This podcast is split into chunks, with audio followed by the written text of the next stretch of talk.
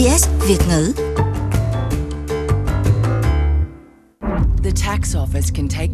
Sở thuế tự động rút tiền trong ví người dân nhưng bạn không được biết về chuyện đó. Chính phủ phê duyệt nhiều thương vụ khổng lồ bán đất nông nghiệp cho các công ty nước ngoài nhưng bạn không được biết chuyện đó. Báo chí không thể điều tra những chuyện bí mật nếu chính phủ nói bạn không được biết về những chuyện đó. Không thể xảy ra tại nước Úc này ư? Những chuyện này đang xảy ra khi chính phủ che đậy sự thật không cho bạn biết họ đang bí mật làm điều gì. Đó là một phần trong bài quảng cáo của chiến dịch quyền được biết nhằm hướng sự chú ý của công luận tới những gì có thể xảy ra khi sự tự do báo chí bị đặt dưới những ràng buộc của luật pháp. Các công ty truyền thông tư nhân và đại chúng chủ chốt của Úc, bao gồm đài SBS, đài ABC, đài số 9 và công ty News Corp nói rằng luật pháp hiện đang cho phép chính phủ đương nhiệm che giấu những scandals và giới hạn thông tin.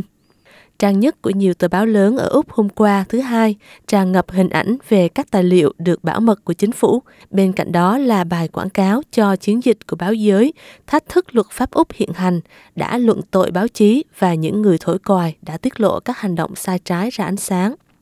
Trả lời kênh Radio 2GB, CEO của đài truyền hình số 9 Hugh Marks nói, việc chính phủ đặt nhiều giới hạn lên báo chí đã tạo ra tiền lệ nguy hiểm.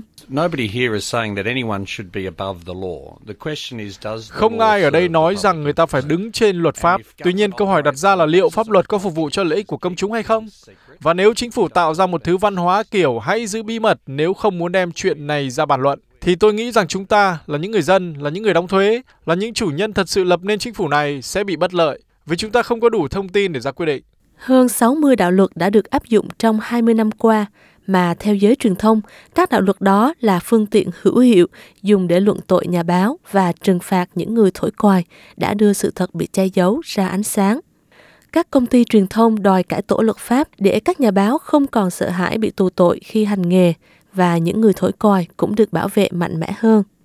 Giám đốc điều hành đài SBS James Taylor nói, nhiều người dân nhập cư và người tị nạn tại Úc hiểu biết rất rõ về những giới hạn đặt ra cho truyền thông về tự do ngôn luận. In SBS's particular case, uh, many of our audience members chỉ nói riêng tại đài SBS, nhiều thính giả cũng như nhân viên của chúng tôi đến Úc từ nhiều quốc gia nơi không tôn trọng và bảo vệ tự do báo chí, nơi mà nhà báo thường xuyên bị đàn áp. Chúng tôi nghĩ đó cũng là một phần nguyên nhân tại sao họ đã chọn nước Úc. Họ đến Úc để được hưởng một nền dân chủ thật sự. Chúng tôi mong tất cả người dân Úc, nhất là thính giả của chúng tôi, hiểu được rằng tự do báo chí thật sự quan trọng và đóng góp một phần lớn lao trong nền dân chủ. Chỉ vài tuần sau cuộc bầu cử liên bang hồi tháng 5, cảnh sát liên bang Úc đã bố ráp nhà riêng của ký giả Annika Smethurst thuộc công ty truyền thông News Corp vì một bài báo liên quan tới bí mật quốc gia mà cô đã viết hơn một năm trước đây. Ngày hôm sau, cảnh sát lại tiến vào lục soát các văn phòng của đài ABC vì một câu chuyện về bí mật quốc gia khác mà hai nhà báo đài ABC đăng tải hồi hai năm trước. Hai vụ bố ráp của cảnh sát Úc nói trên đã bị đưa lên các mặt báo quốc tế, nhưng cho đến nay không ai trong số ba nhà báo nói trên nhận được thông tin từ giới chức cho biết họ có phạm tội hay không lãnh đạo phe đối lập Anthony Albanese đặt câu hỏi cho Thủ tướng Scott Morrison rằng liệu các nhà báo bị cảnh sát khám xét có bị khởi tố không? Ông Morrison trả lời trước Quốc hội rằng không ai bị khởi tố khi đang hành nghề, trừ khi họ vi phạm pháp luật.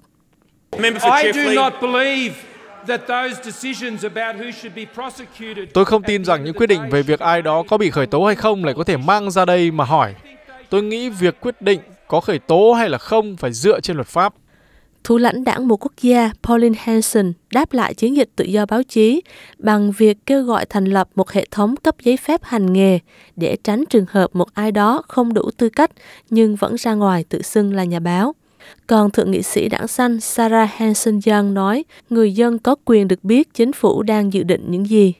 Trong khi đó, chỉ huy lực lượng cảnh sát liên bang mới được bổ nhiệm Reese Kershaw cho Ủy ban Quốc hội hay là ông đã yêu cầu cựu tư lệnh lực lượng điều tra tội phạm Úc là ông John Lawler tiến hành một cuộc kiểm tra về chuyện cảnh sát đã giải quyết những vụ án nhạy cảm như thế nào.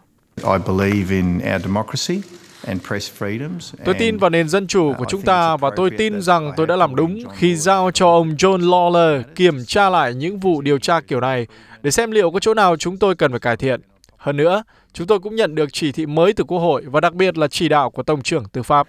Tổng trưởng nội vụ Peter Dutton cũng chỉ đạo cảnh sát liên bang phải cân nhắc đến tầm quan trọng của một nền báo chí mở rộng và tự do ngôn luận khi đánh giá các chiến dịch điều tra.